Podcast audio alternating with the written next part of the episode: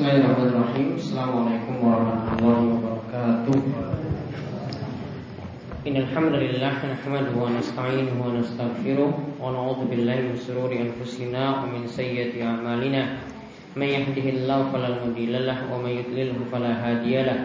واشهد ان لا اله الا الله وحده لا شريك له واشهد ان محمدا عبده ورسوله اللهم صل على نبينا وسيدنا محمد وعلى اله ومن تبعهم بإحسان الى يوم الدين اللهم اصلح لنا ديننا الذي هو عصمة امرنا واصلح دنيانا التي فيها معاشنا واصلح اخرتنا التي فيها معادنا واجعل الحياة زيادة لنا في كل خير واجعل الموت راحة لنا من كل شر Baik eh, para jamaah sekalian, bapak kali ibu-ibu yang mungkin-mungkin selalu dirahmati dan diberkahi oleh Allah Subhanahu wa taala.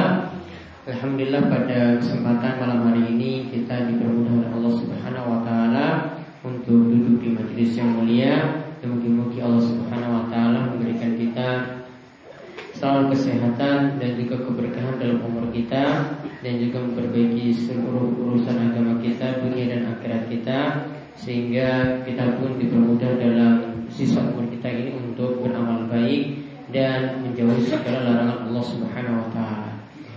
Baik uh, para jamaah sekalian, pada malam hari ini kita mengkaji satu kitab saja. Kitab Bulughul Maram. Karena beberapa pembahasan sini penting. Kita melanjutkan masalah hajar. Terakhir yang kita bahas dari hadis Amr bin Asyarid dari bapaknya tentang masalah orang yang layul wajid itu orang yang kaya yang sengaja menunda-nunda melunasi utang. Ya, orang yang kaya yang sengaja menunda melunasi utang maka yuhillu irdahu wa uqubatahu maka kehormatannya itu boleh diinjak-injak dan dia halal mendapatkan hukuman. Ya, itu kan yang terakhir kita bahas. Ya, sekarang kita bahas hadis dari Abu Said Al-Khudri. Lalu nanti tentang masalah hukum hajar lalu tentang masalah balik ya dan juga nanti terakhir kita bahas tentang hukum istri bolehkah membelanjakan hartanya tanpa izin suami.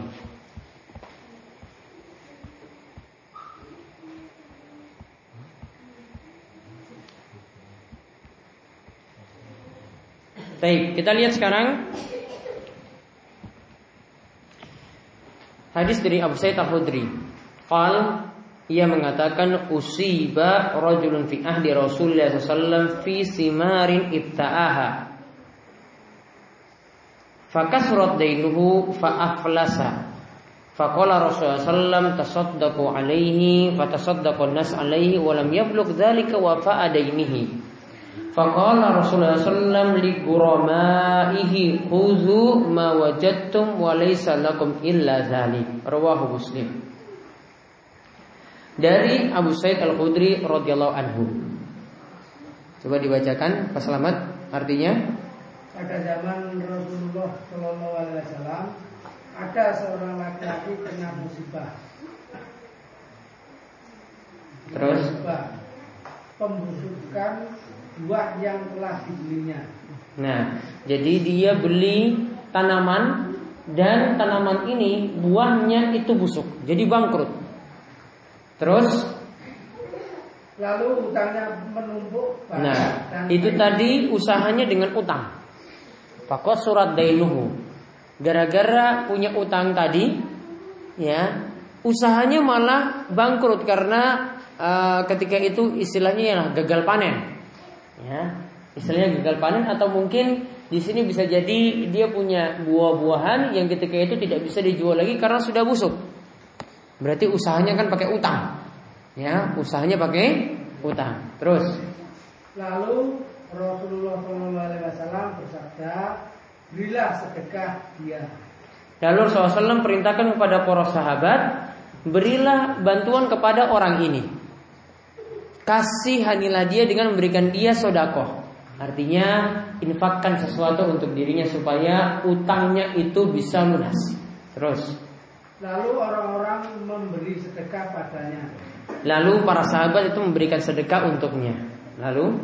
Namun hasilnya masih belum cukup Nah, melunasi hutangnya. Namun untuk sedekah tadi ternyata untuk melunasi utangnya itu belum cukup. Terus Lalu Rasulullah SAW berkata kepada orang-orang yang mengutangi, ambillah apa-apa yang ada dan memang hanya itu milik kalian. Ya.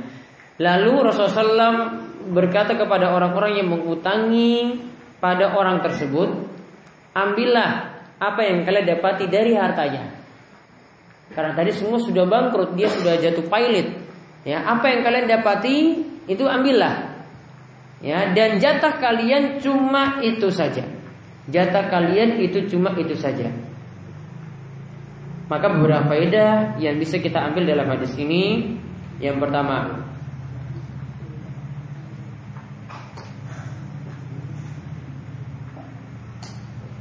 yang namanya berutang yang namanya berutang ketika membuat orang jatuh pailit bisa teranggap sebagai musibah.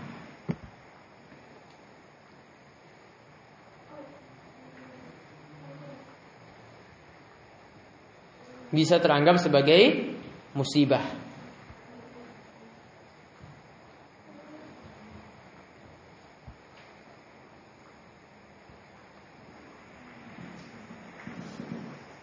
Jadi jangan terlalu bersenang-senang dengan berutang. Dia di sini sampai ada yang jatuh pailit gara-gara punya utang, utangnya tidak bisa dilunasi. Hartanya yang ada tidak bisa juga melunasi utangnya.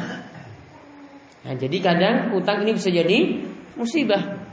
Ya, jadi salah satu sisi seseorang itu e, berutang karena ada kebutuhan, namun satu sisi lagi dia berutang itu malah membuat hidupnya itu jadi susah. Jadi wong jadi ada e, jadi wong bangkrut seperti ini. Jadi orang yang bangkrut seperti ini. Kemudian faedah yang kedua,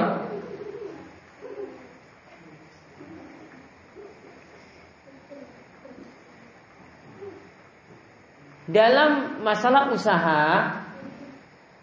dalam kita membangun usaha, dalam masalah kita membangun usaha boleh dengan jalan berutang. Dalam kita itu membangun usaha boleh dengan jalan berutang.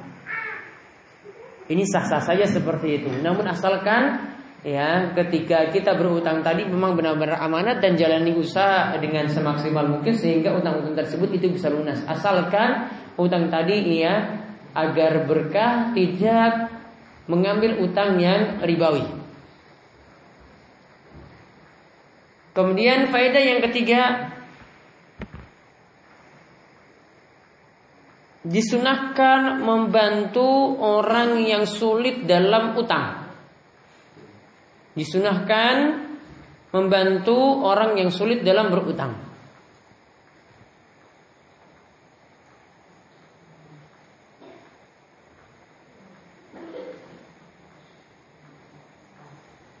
Sebagaimana dulu pernah kita kaji di pembahasan Bulughul Maram tentang masalah Kitabul Jami atau kitab adab, di situ disebutkan hadis ya dari Abu Hurairah juga.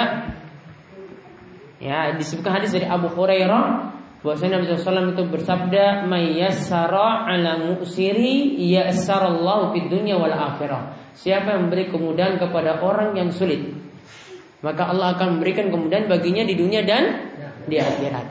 Di sini kata para ulama yang dimaksudkan memberikan kemudahan bagi orang yang sulit yaitu kita memberikan kemudahan bagi orang yang berutang. Di antara bentuknya seperti yang dicontohkan di sini yaitu ada orang yang sulit melunasi utangnya kemudian bersedekah untuknya supaya utangnya itu lunas.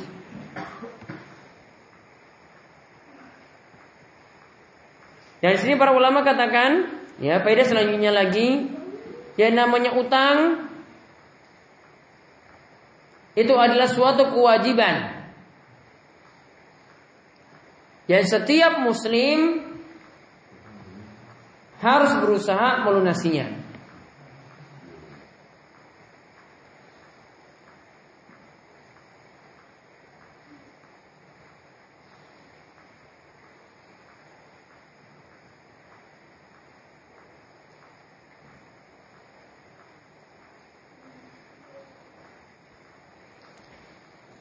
Jadi ini bagian dari kewajiban. Karena sampai dimintai pada sahabat yang lainnya untuk membantu dia supaya kewajiban ini jadi ringan. Kemudian faedah yang lainnya lagi, orang yang jatuh pailit gara-gara utang termasuk dalam delapan golongan yang menerima zakat termasuk dalam delapan golongan yang menerima zakat. Yaitu di dalam uh, surat At-Taubah ayat 60 kan disebutkan ya, inna masodaqatul lil fuqara'i wal masakin dan seterusnya dan di situ ada wal gharimina. Dan orang-orang yang gharim artinya yang pailit jatuh bangkrut gara-gara utang. Yaitu orang yang tidak mampu melunasi utangnya. Di sini tadi dia dengan hartanya sendiri tidak bisa melunasi utangnya. Maka dikatakan tadi tasaddaku alaih. Maksudnya di antara maknanya adalah tunaikanlah zakat untuk orang tersebut. Jadi orang ini berhak mendapatkan zakat. Jadi kita bisa ambil kesimpulan tadi, orang yang jatuh pailit gara-gara utang boleh mendapatkan zakat. Namun kalau kita lihat persyaratannya di sini, ini disebutkan ajizan an ini Sudah tidak mampu lagi untuk melunasi utangnya. Berarti kalau dia mampu melunasi utangnya dengan menjual aset, berarti tidak termasuk di dalamnya. Ya. Kalau dia itu mampu melunasi utangnya dengan menjual aset, misalnya dia punya tanah satu hektar, utangnya juga banyak. Namun dari dari aset ini kalau dijual, utangnya tadi bisa lunas maka harus dia menjual tanahnya tersebut. Dia tidak bisa mendapatkan zakat. Kecuali tadi kalau dengan harta yang ada tidak bisa untuk melunasi utangnya, aset-asetnya dijual tidak bisa melunasi utangnya tadi, maka saat itu ya dia berhak menerima zakat.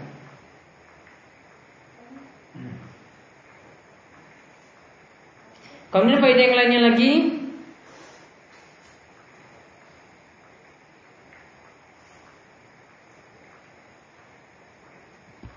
Orang yang bangkrut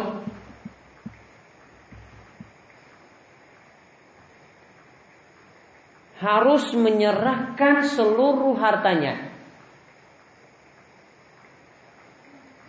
kepada orang yang beri utangan.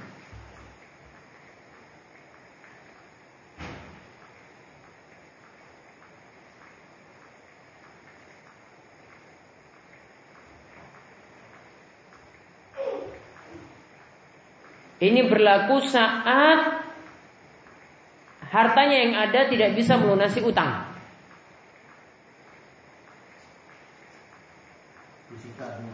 Disita semuanya. Disita semuanya. Walaupun tadi kan tidak tidak sampai melunasi utangnya misalnya satu miliar. Dia punya harta cuma 200 juta saja nilainya. Maka 200 juta ini diambil semuanya oleh orang yang memberi utangan tadi. Walaupun ini tidak mencukupi. Dia cuma punya jatah seperti itu. Nah ini risikonya juga berarti pada orang yang memberi utangan. Yang namanya orang memberi utangan sekali lagi sering saya sebut. Yang namanya orang memberi utangan itu sudah separuh dari sodakoh. Sampai-sampai tadi kalau jatuh pilot seperti ini ya cuma bisa diambil sedikit seperti itu. Resikonya seperti tadi.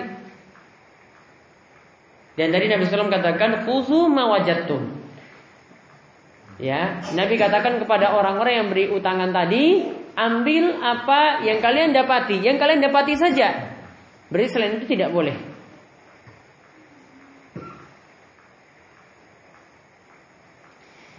Nah, apakah di sini dengan kebutuhan pokoknya seperti rumahnya juga diambil?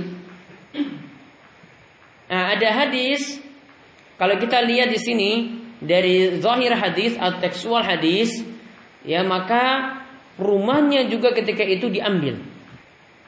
Namun ada pendapat yang lainnya yang mengatakan bahwasanya rumah tersebut tidak boleh diambil karena dia nanti tidak bisa lagi untuk mendapatkan tempat tinggal ketika itu. Berarti dari aset-aset yang selain itu.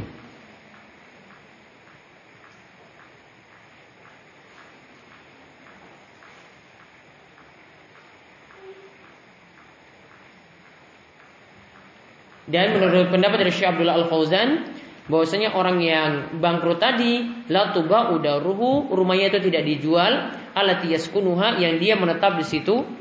Begitu juga untuk kendaraannya juga tidak, ya. Berarti aset-aset yang lainnya selain kebutuhan primernya seperti itu.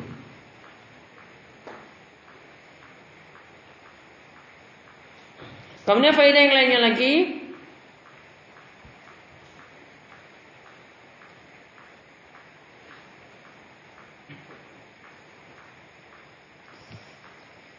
Kalau dia sudah mengambil harta, orang yang punya utang itu sudah ambil harta, orang yang memberi utangan itu sudah mengambil harta,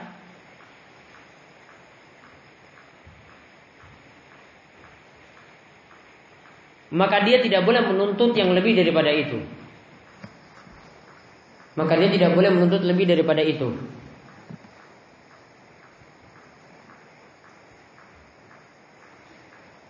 Seperti menjelekkan kehormatannya. Maksudnya kehormatan orang yang berutang. Atau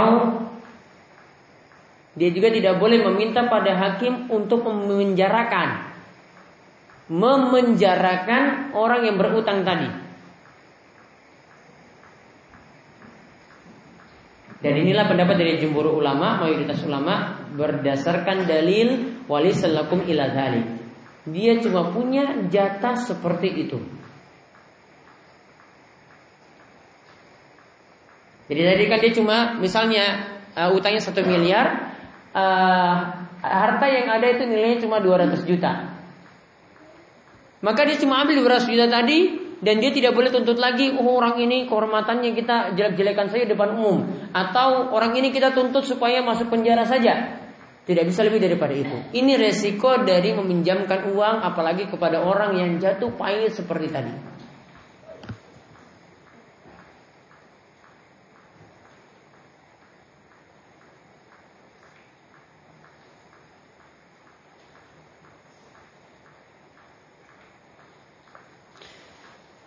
Kemudian di sini juga menunjukkan faedah yang lainnya jika ada kerugian pada buah yang telah dibeli, pada buah-buahan yang telah dibeli.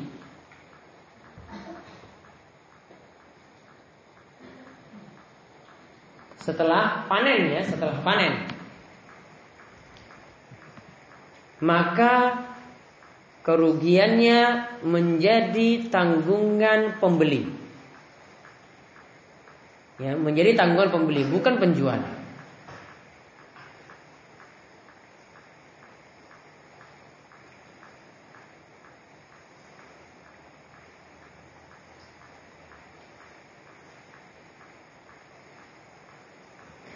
Seandainya di sini dari penjual kan bisa jadi yang meminjamkan itu dalam bentuk barang ya dia pinjamkan buah. Ini ini kamu saya utangkan ini untuk kamu jual. Ya. Buahnya tadi seandainya itu dia tidak jatuh bangkrut tidak dikatakan jatuh bangkrut tentu saja penjual yang nanggung. Ya namun di sini ketika sudah terjadi pembusukan tadi akhirnya rusak dan seterusnya ya yang tanggung itu adalah pembeli. Maka kalau sudah dibeli berarti ya buah tadi ya risikonya ya pembeli itu yang tanggung kerugiannya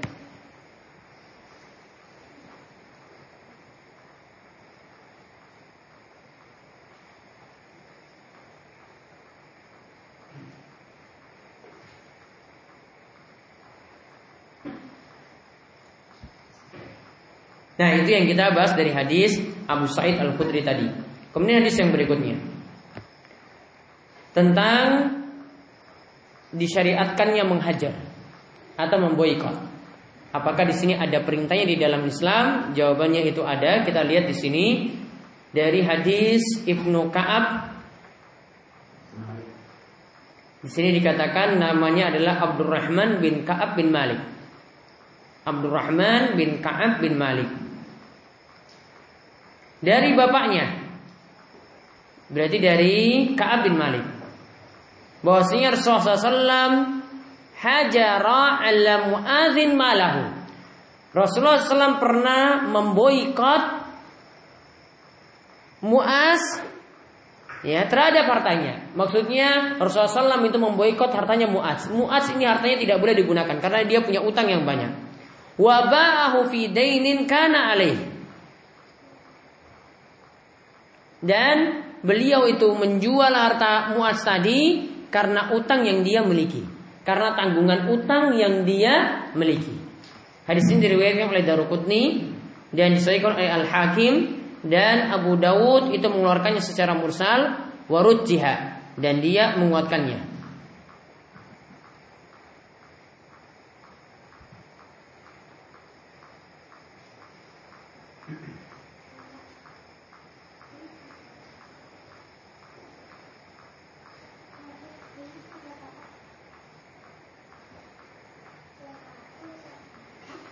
Dari hasil penelusuran hadis yang ada yang lebih tepat di sini adalah hadis yang sahih. Jadi bisa kita gunakan untuk berdalil.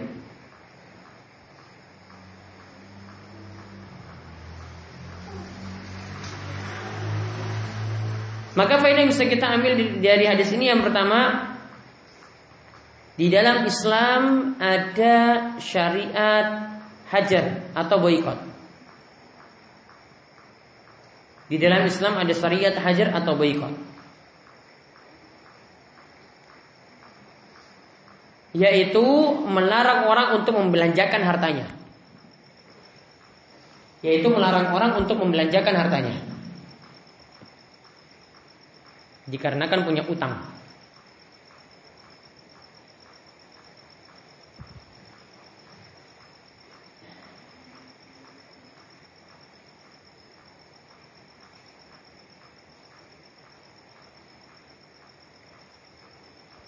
Kemudian faedah yang kedua,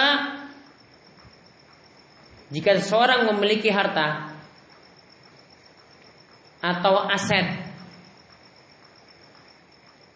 yang nilainya kurang dari utang yang dia miliki, yang nilainya kurang dari utang yang dia miliki,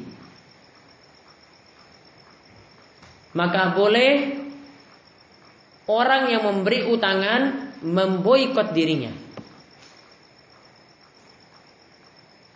Maka boleh orang yang memberi utangan meminta untuk memboikot dirinya. Meminta untuk memboikot dirinya.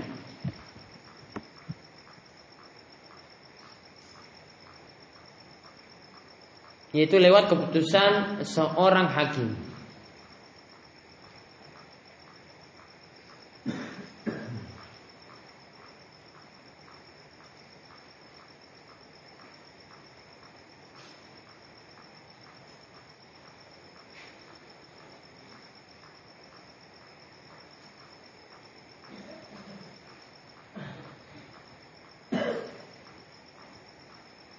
Nah di sini kenapa kita mesti lewat hakim?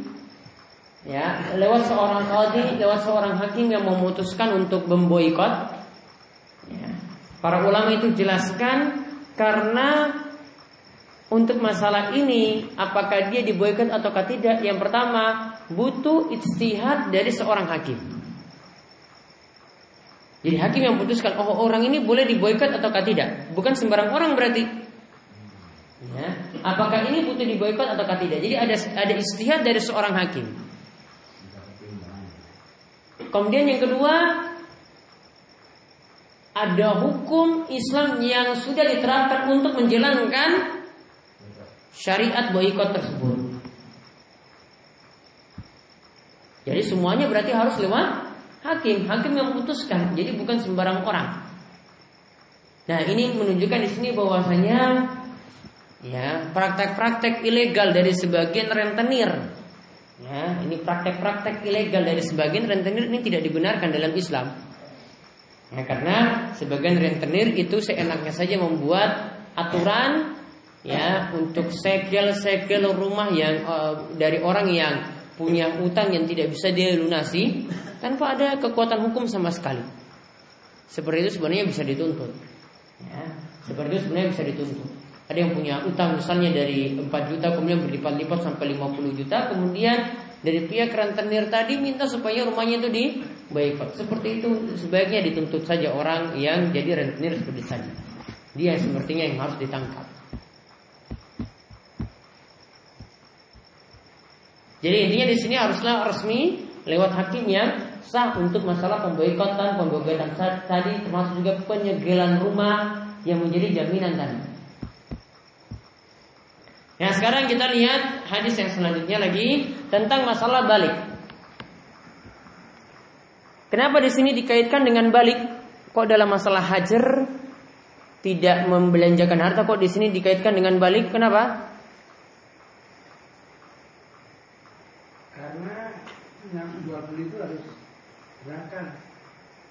Kemarin yang kita bahas di awal Orang yang dihajar di antaranya adalah anak kecil Ya kan? Berarti kalau kita ingin mengetahui siapakah yang dihajar ini Berarti kita harus tahu lawannya Lawan dari anak kecil ini adalah orang yang sudah balik Berarti kalau sudah balik Ya dia boleh membelanjakan harta Namun kalau belum balik Berarti tidak membelanjakan harta Sekarang apa tanda balik? Ibnu Hajar masukkan dalam bab ini coba Beliau tidak bahas di dalam masalah sholat ini, tidak bahas dalam masalah wudhu, namun beliau bahas tentang balik ini di masalah hajar. Ya, di sini nanti dibicarakan ada dua hadis. Yang pertama, balik ditinjau dari umur. Yang kedua, balik ditinjau dari sifat fisik yang muncul. Hadis yang pertama di sini dari Ibnu Umar radhiyallahu anhu ia berkata, "Uritu ala Nabi sallallahu yauma Uhudin wa ana ibnu arba'a asyara sana falam yujizni wa uritu alaihi yaumal khandas wa ana ibnu khamsa asyara sana fa ajazani mutafakun alaihi." Coba Pak Selamat baca artinya dari Ibnu Umar. Dari Ibnu Umar radhiyallahu dia berkata, saya dulu 14 tahun dibawa dibawa kepada Nabi pada waktu perang Uhud. Namun beliau tidak memberi izin padaku untuk ikut berperang. Kemudian pada yang pertama itu pada perang Uhud. Ya, perang Uhud umur Ibnu Umar itu 14 tahun, tidak diizinkan ikut perang.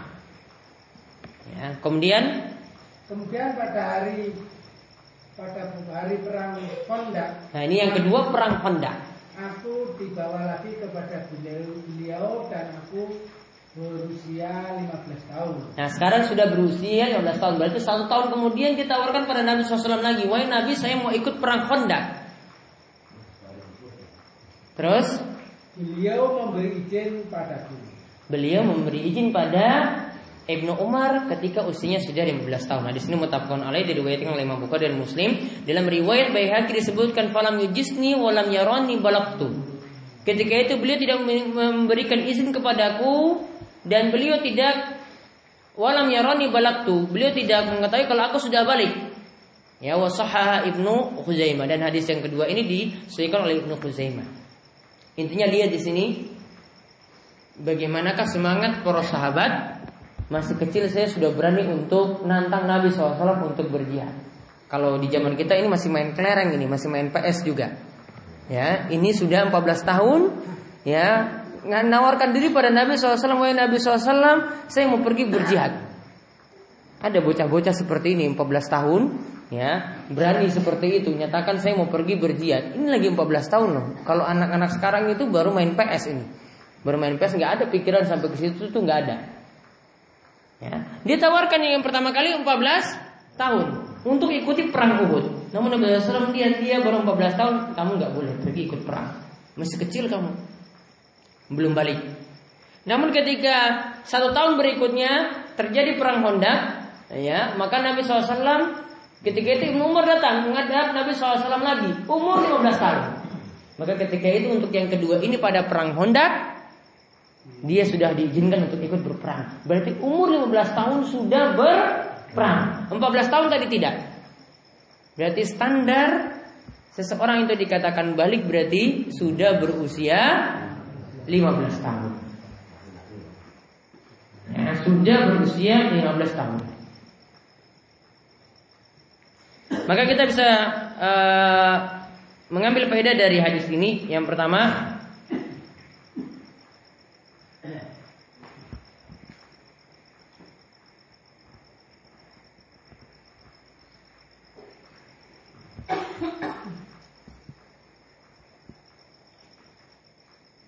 bahwasanya umur seorang dikatakan balik adalah 15 tahun.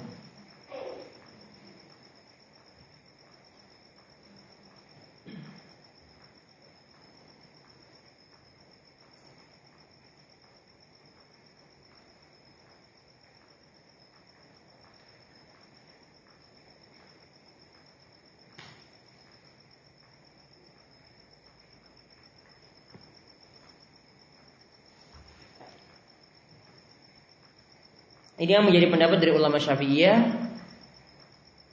Kemudian pendapat dari Imam Ahmad dan salah satu pendapat dari Abu Hanifah. Jadi mereka pakai standar umur. Namun ada pendapat yang lain yang mengatakan bahwasanya tidak ada umur tertentu sebagai standar balik.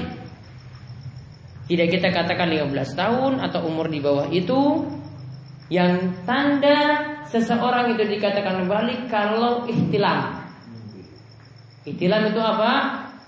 Mimpi basah atau keluarnya mani.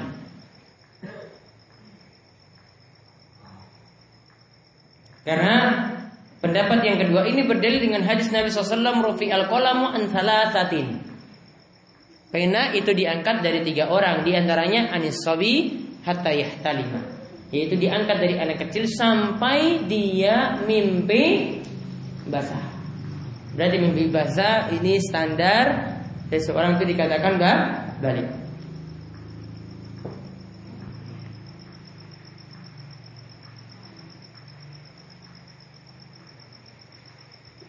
Walau pendapat yang lebih tepat dalam masalah ini yaitu pendapat yang kedua jadi umur bukan standar balik. Umur tertentu itu bukan standar balik.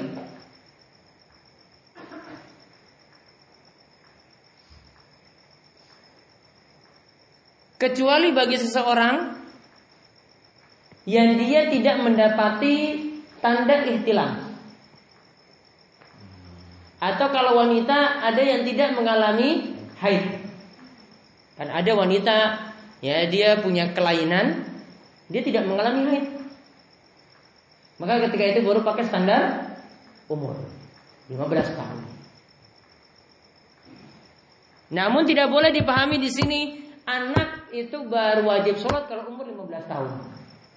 Tidak boleh. Wah, kamu atau wajib puasa baru umur 15 tahun.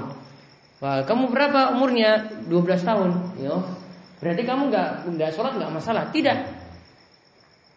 Kalau dia sudah mimpi basah atau wanita itu sudah haid, ya meskipun berumur 9 tahun atau 10 tahun, maka dia tetap sudah dikatakan balik. Jadi standar umur tadi itu dipakai ketika uh, tanda ihtilam itu tidak ada atau tanda haid itu tidak ada. Jadi itu bisa dicatat poin penting ya tanda umur tadi, patokan umur tadi itu bisa dipakai ketika tanda ihtilam atau tanda haid itu tidak ada.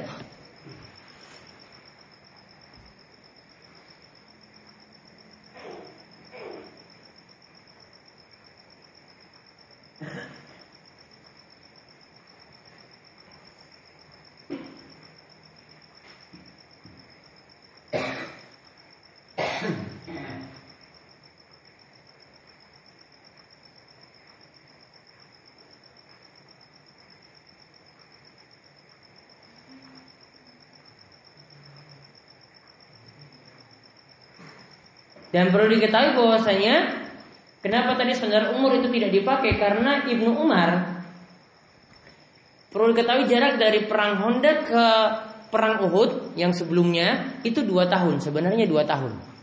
Jadi ketika Ibnu Umar itu datang dia itu sudah berinjak beranjak umur 14 tahun mau 15. Mau mendekati 5 15. Ketika dia datang lagi untuk perang Honda, dia sebenarnya sudah umur 15, bahkan sudah umur 16. Ya, sudah umur 16. Namun kalau orang Arab itu menyebut orang yang umur umur 16 tadi, bisa saja mereka menyebut umur umurnya itu ada 15 sekian. Jadi disebut demikian. Intinya di sini umur tadi tidak bisa dijadikan patokan. Sehingga jawabannya adalah seperti yang sudah disebutkan tadi. Nah, kemudian sekarang tanda yang berikutnya lagi tanda balik dengan inabat dengan tumbuhnya bulu kemaluan.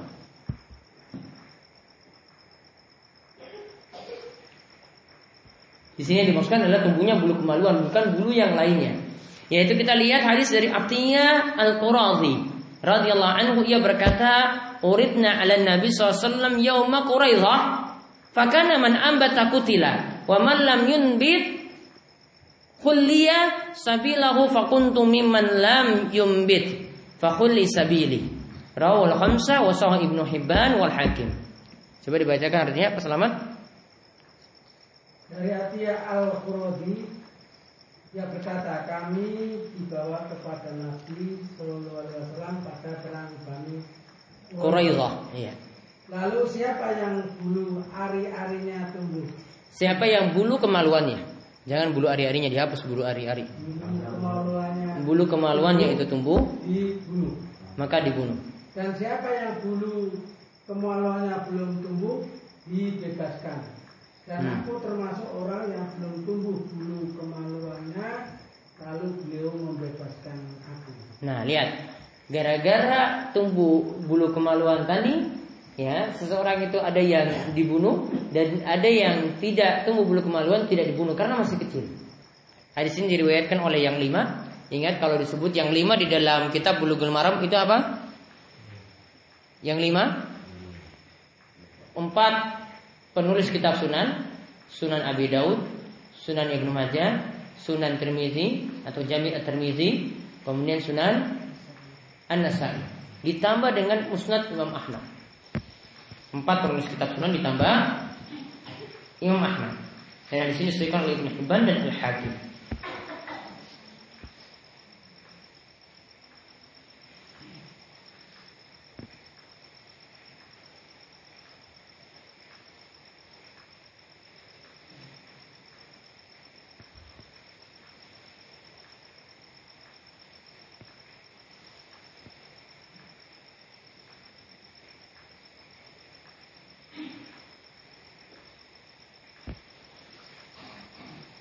Nah hadis ini menunjukkan, ya ini menurut sebagian ulama, bahwasanya dengan tumbuhnya bulu kemaluan itu tanda seseorang itu balik. Namun pendapat yang lebih tepat dalam masalah ini, karena perlu dipahami bahwasanya hadis ini ini adalah tanda tumbuhnya tumbuhnya bulu kemaluan pada orang kafir. Maka dia itu dibunuh. Kalau tidak tumbuh maka tidak dibunuh. Ya, di sini para ulama katakan bahwasanya ini bukanlah tanda balik untuk orang muslim. Jadi tidaklah tegas untuk orang muslim. Karena keadaan sebelumnya ini adalah keadaan kafir. Ya, maka ini bukan tanda tegas bagi seorang muslim.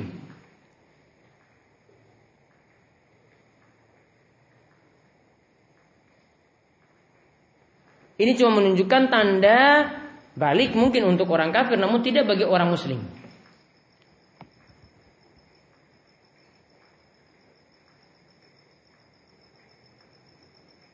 Jadi intinya di sini tetap yang merupakan tanda balik di sini tidak termasuk tumbuhnya bulu kema kemaluan. Jadi yang pendapat yang lebih tepat dalam masalah ini adalah tetap kembali ke masalah ihtilam tadi yaitu karena mimpi basalah itu tandanya balik berarti jadi gugur tadi yang standar umur dan tumbuhnya bulu kemaluan itu jadi gugur.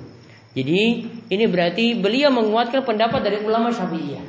Ulama Syafi'iyah itu berpendapat tanda balik itu ada dua.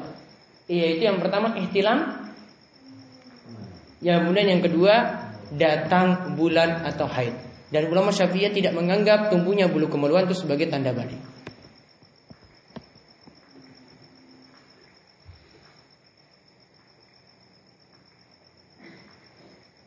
Dan inilah tanda yang disepakati oleh para ulama. Sedangkan tadi tanda umur, standar umur dan temunya bulu, kemaluan itu tidak disepakati oleh para ulama. Sekarang hadis terakhir yang kita bahas tentang hukum istri membelanjakan harta miliknya. Ingatlah, ini harta miliknya tanpa izin suami. Tanpa izin suami.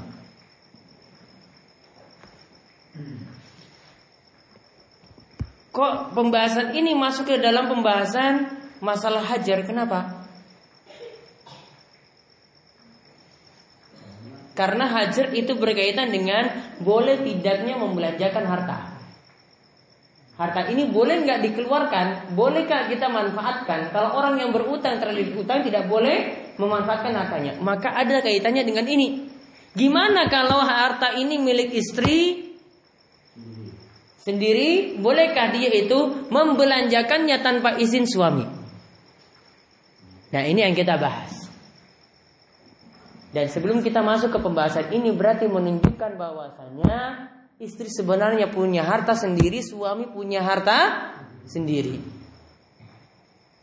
Jadi jangan campur. Nanti bingung nanti tentang harta gunung gini lagi ujung-ujungnya. Ya, ujung-ujungnya tentang masalah harta gunung gini bingung lagi. Ya, namun kalau hartanya itu jelas sih suami punya harta ini, istri punya harta ini, ada juga harta yang digunakan untuk bersama, misalnya ini untuk kepentingan keluarga, namun itu dari nafkah suami. Ya, kalau ini dari nafkah suami, berarti itu kan harta milik suami, dipakai untuk menafkahi keluarga. Mungkin istri yang memanage. Mungkin istri yang mengelola. Namun kan ada harta yang milik istrinya sendiri. Misalnya, mungkin istri dapat penghasilan sendiri. Mungkin juga istri dapat warisan dari keluarganya. Kan itu bukan jadi milik suami. Ya, itu bukan jadi milik suami. Di antara buktinya lagi, pernah istri dari Ibnu Mas'ud istri dari Ibnu Mas'ud, ya istri Ibnu Mas'ud itu lebih kaya daripada Ibnu Mas'ud. Maka Nabi SAW itu pernah mengatakan kepada para wanita, wahai para wanita, kalian lebih banyak yang masuk neraka. Maka banyak-banyaklah sodakoh.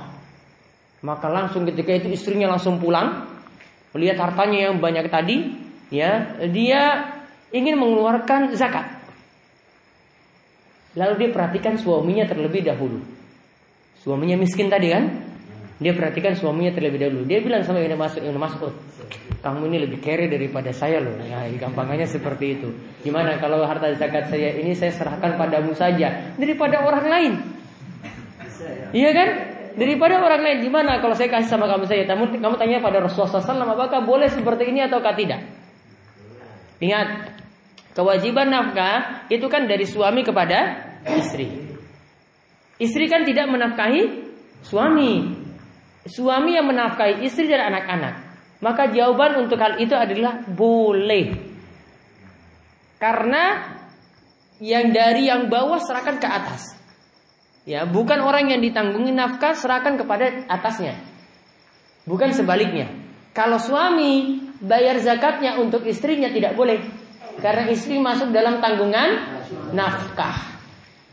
Suami serahkan zakat kepada anak-anak juga tidak boleh karena anak-anak masuk dalam tanggungan nafkah. Jadi tidak boleh dikatakan, "Wah, ini Le, ini bulan ini kamu gak dapat jatah ya. Ini saya punya zakat ini. Ini sudah zakat ini sudah jatah kamu." Tidak boleh. Ya. Zakat tidak boleh digunakan untuk nafkah. Namun sekarang kan dibuat sebaliknya. Istri yang kaya tadi, istrinya Ibnu Mas'ud ini bilang sama suaminya, "Kamu daripada saya kasih ke orang lain, kamu sajalah." Ya, saya kasih zakat. Mau nggak? Kamu kamu tanya dulu kepada Rasulullah SAW. Ya, Rasulullah SAW bolehkah? Maka ini menunjukkan juga bahwasanya istri punya harta sendiri, suami punya harta sendiri. Sampai lihat tadi, yang miskin tadi, ya suaminya yang miskin diserahkan zakat oleh istrinya yang kaya. Nah sekarang tentang masalah ini gimana? Istri punya harta sendiri, bolehkah dia itu membelanjakannya tanpa izin suaminya? Maka kita lihat di sini hadis yang membicarakan masalah ini yaitu hadis dari Amr bin Shu'aib dari bapaknya, dari kakeknya. Bahwasanya Rasulullah SAW itu bersabda, la yajuzu imra'atin atiyatun illa bi zaujiha. Selamat dibaca artinya? Dari Amr bin Shu'aib dari ayahnya dari kakeknya bahwasanya Rasulullah SAW bersabda bagi seorang wanita tidak diperbolehkan memberi sesuatu kecuali dengan seizin suaminya. Ya, tidak boleh istri wanita tidak diberi istri tidak dibolehkan memberi sesuatu kecuali dengan seizin suaminya. Nah, wanita tidak boleh memberi sesuatu kecuali dengan izin suaminya. Wa lafzin dalam lafaz yang lain disebutkan la yajuzu lil mar'ati am, amrun fi maliha idza malaka zawjuha asmataha. Artinya ya, wanita yang bersuami tidak diperkenankan mengatur hartanya yang dimiliki oleh suaminya. Bagi wanita yang bersuami ya tidak diperkenankan mengatur hartanya yang dimiliki suaminya. Taib. Hadis ini diriwayatkan oleh Imam Ahmad dan Ashabus Sunan yaitu um, oleh Abu Daud, Tirmizi, Ibnu Majah, An-Nasai kecuali Tirmizi dan Al-Hakim itu mensahihkannya.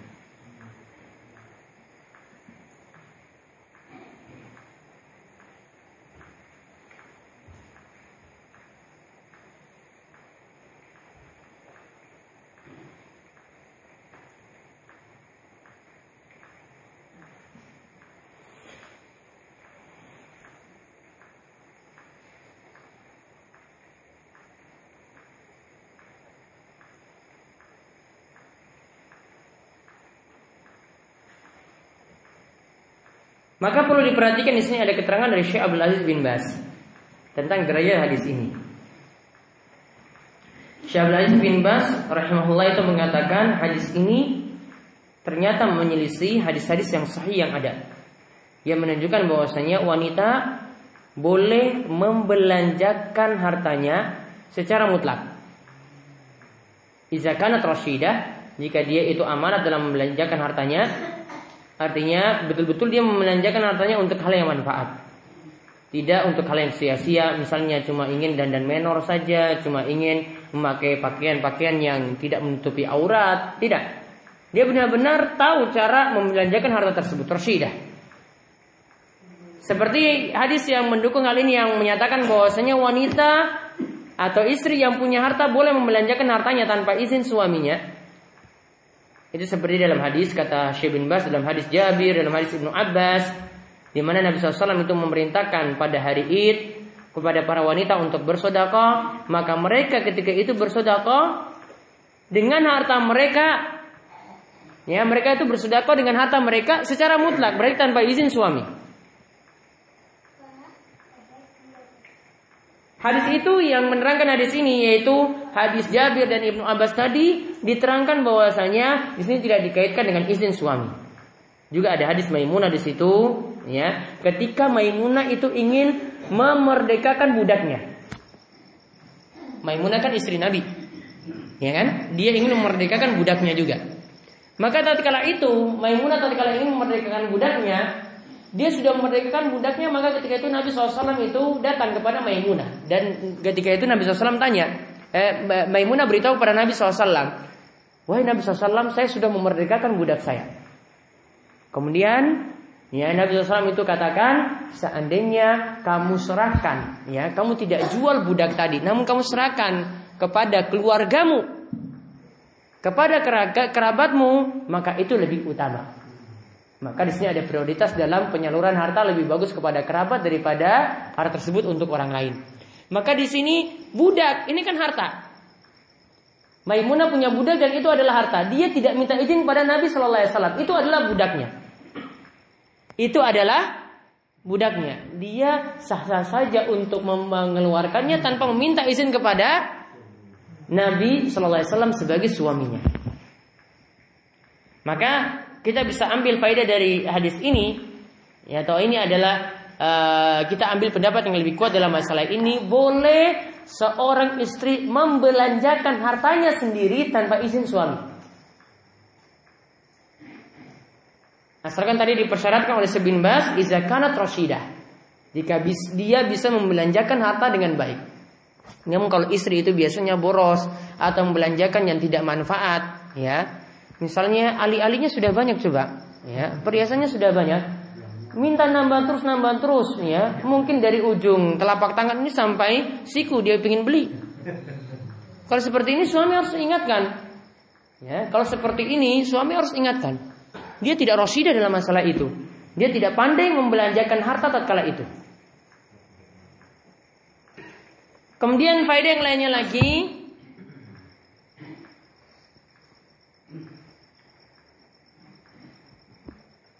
Jika hartanya milik suami,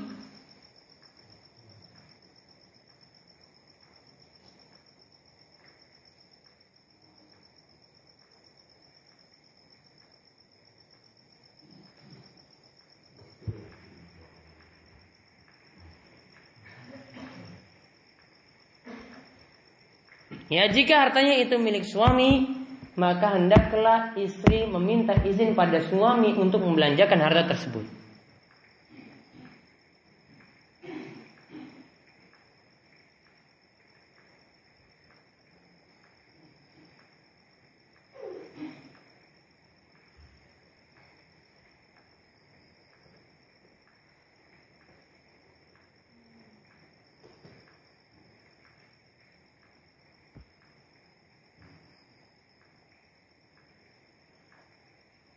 Namun para ulama jelaskan ini faedah yang lainnya lagi. Adapun hadis yang kita bahas tadi ya di antara adab yang baik. Kata para ulama di antara adab yang baik dan ini adalah untuk e, mempererat hubungan suami istri. Maka walaupun itu adalah harta milik istri, tetap dia memberitahukan pada suami. Namun bukan wajib. Dan itu tanda bahwasanya istri itu benar-benar menghormati suaminya. Dan tahu dia punya kewajiban untuk taat pada suami. Jadi di antara adab dan juga sebagai bentuk ya hubungan baik uh, antara suami istri, maka istri tetap meminta izin pada suami ketika ingin membelanjakan hartanya. Dan ini sebagai dalil bahwasanya dia benar-benar menghormati suaminya. Dan tahu kewajiban untuk mentaati suami namun tidak wajib.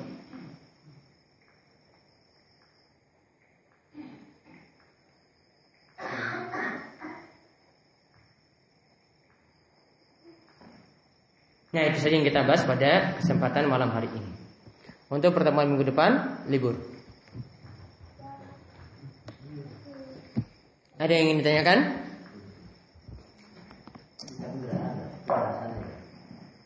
Penjelasan sedikit jadi masalah harta itu kan pada ciri-ciri ciri pada waktu Rasulullah membuat ciri-ciri istri yang solehah itu kan ada yang ketiga nih yang ketiganya kan tidak kita aku kota di nafsiha wa malihi. Hmm. itu berarti yang dijaga hartanya suami kan ya? Iya. Berarti kalau hartanya istri berarti kan suka-suka ya? Suka-suka dia. Nah itu enggak ada kata-kata cuma jar. Kalau ketika berpisah maka istri saya, saya itu menjaga dirinya. Dirinya itu apa itu? Dan hmm. menjaga harta suami. Hmm. Itu berarti makhluk. Kalau kan kalau itu hartanya punyanya sendiri yang sah-sah saja dia kan? belanjakan hartanya. Iya. Betul kan? Iya. Terus malah masalah utang terus, utang kok berulang terus ya. Iki urut urung rampung utang-utang ini. Iya benar apa? Iya. Tapi saya senang setiap saya datang mesti ada yang baru. Ini ciri-ciri Ustaz yang kondang itu. iya. Mesti ada yang baru. Kalau saya ngaji ke mana-mana tuh ada yang baru terus ya. Betul. Kemarin yang mas ini ngaji di pembinaan khotib dan dari di Sleman kan udah banyak kejadiannya tapi ini baru lagi ya itu baru lagi masalah ini Ustaz. ini mungkin film lain di dunia maya ini fiktif dan mungkin ada yang nyata Banyak nonton film ada berarti. orang yang punya hutang banyak bapaknya tuh punya anak perempuan ya. Ya. Yang dikira itu namanya Bapaknya itu gini Waktu itu namanya Rudi Jarak Hutangnya banyak Pilot bapaknya disita habis Itu orang yang penghutang Orang yang kaya itu. Itu itu bisa anggap lunas Tapi istrimu sampai Nah itu kalimat itu kan ada juga tuh di dunia nyata. Iya. Apa itu cukup sebagai pengganti Menurut saya itu jasa? Tidak boleh tadi.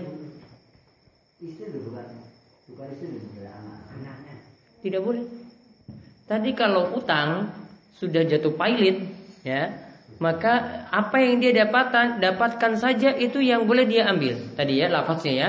Iya Tadi khus mawajatum. Ambil harta yang kamu dapati. Utang satu miliar, namun punya harta cuma 200 juta. Sudah itu kamu bawa pulang. Walaysa lakum ila.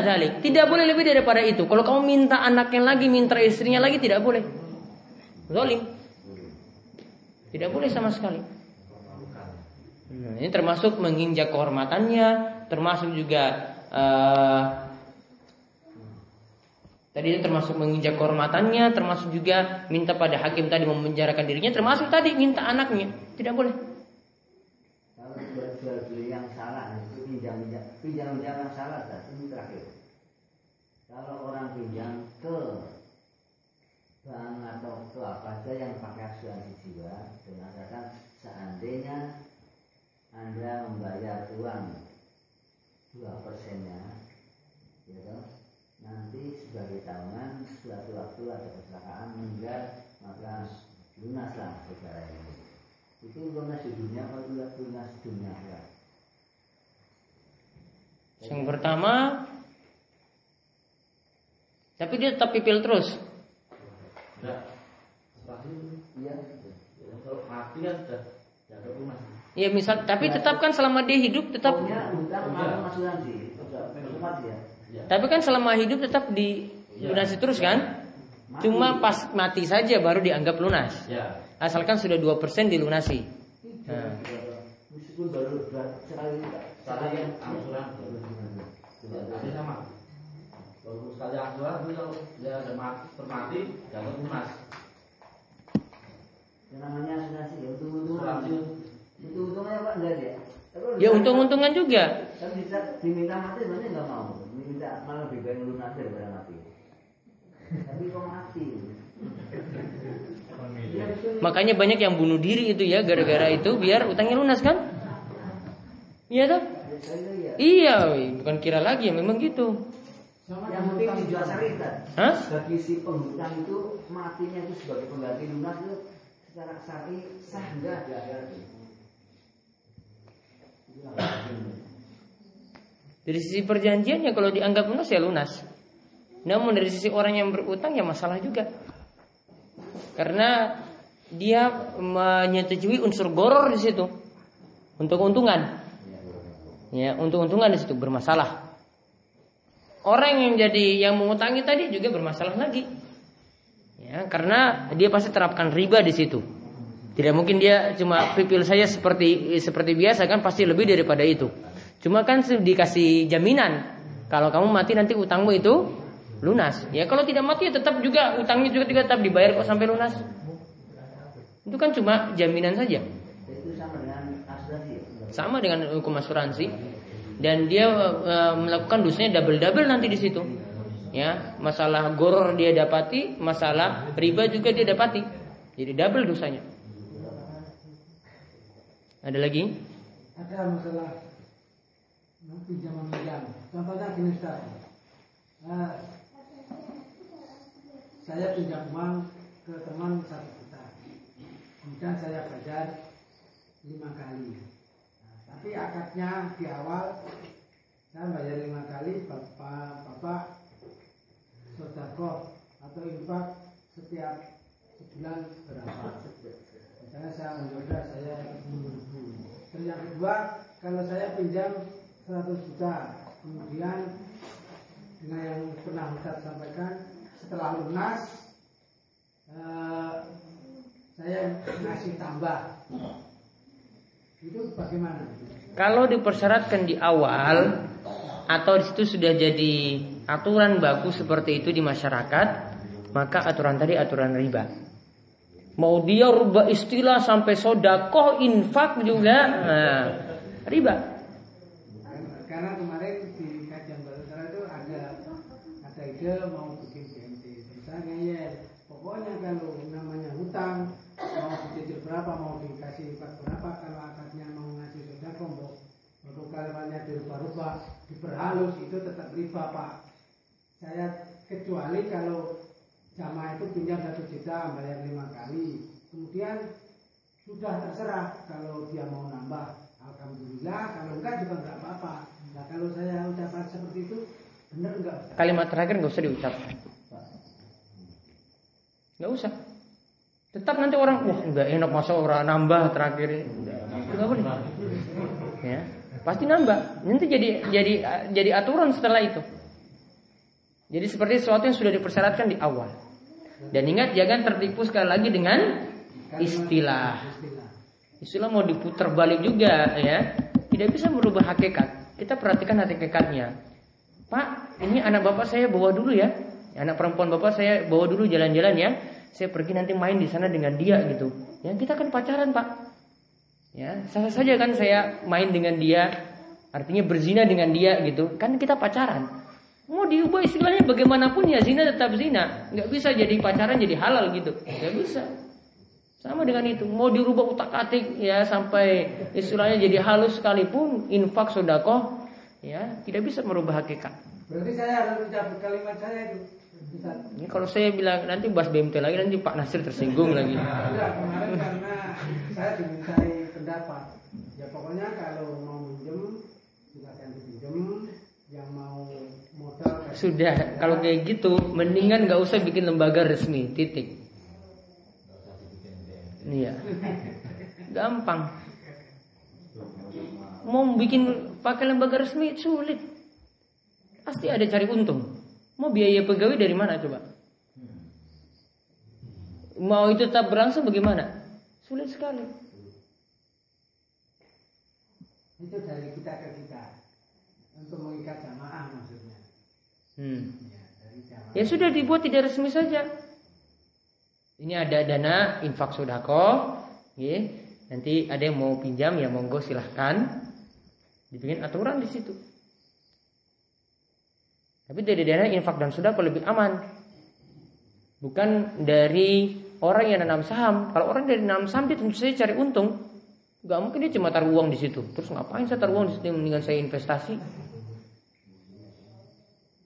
nggak banyak kok jumlahnya itu ya pokoknya biar jamaah itu sepada ya siapa yang mau pinjam silakan tapi saya ya hanya mensyaratkan sudah kalau ada uang siapa yang dianggap mampu ngasih modal kita kumpulkan ada berapa ada berapa uang. Nah, siapa yang ada kebutuhan besar silakan pinjam tapi nggak usah dipersyaratkan. Kalau mau ngasih monggo tapi dengan cara tidak disyaratkan kalau saya saya tidak ikut pesantren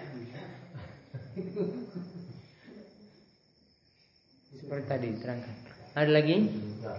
Kalau kita nggak ada seorang teman meminjam uang, katakanlah teman saya meminjam saya untuk membeli dagangan sama saya.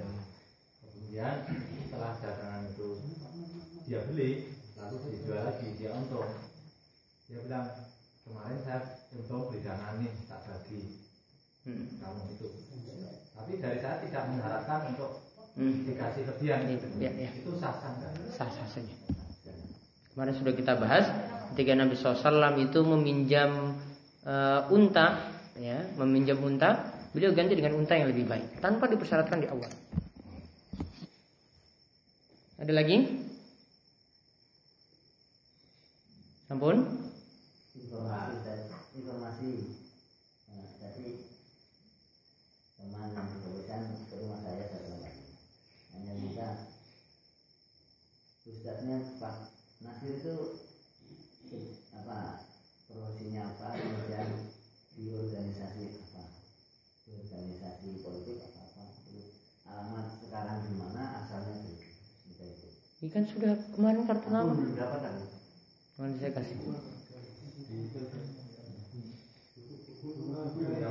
Iya buku-buku kasih satu. Nah, Diundangi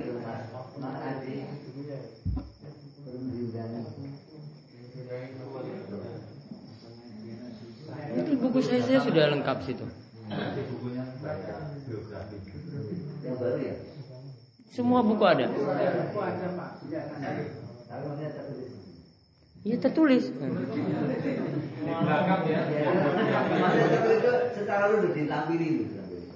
Iya di belakang itu ada itu. Semuanya ada kok.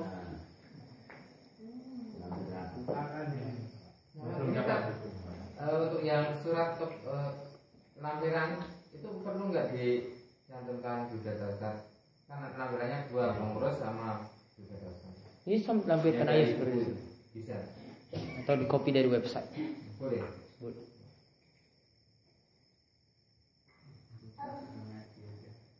Ada lagi Pak Nasir? Sampun?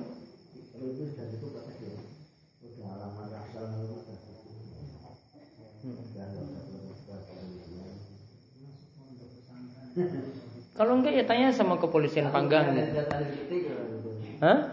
Sudah terlanjur ketik Pak polisi nanti Iya tanya sih sama kepolisian Panggang. Tahu kok kepolisian Panggang?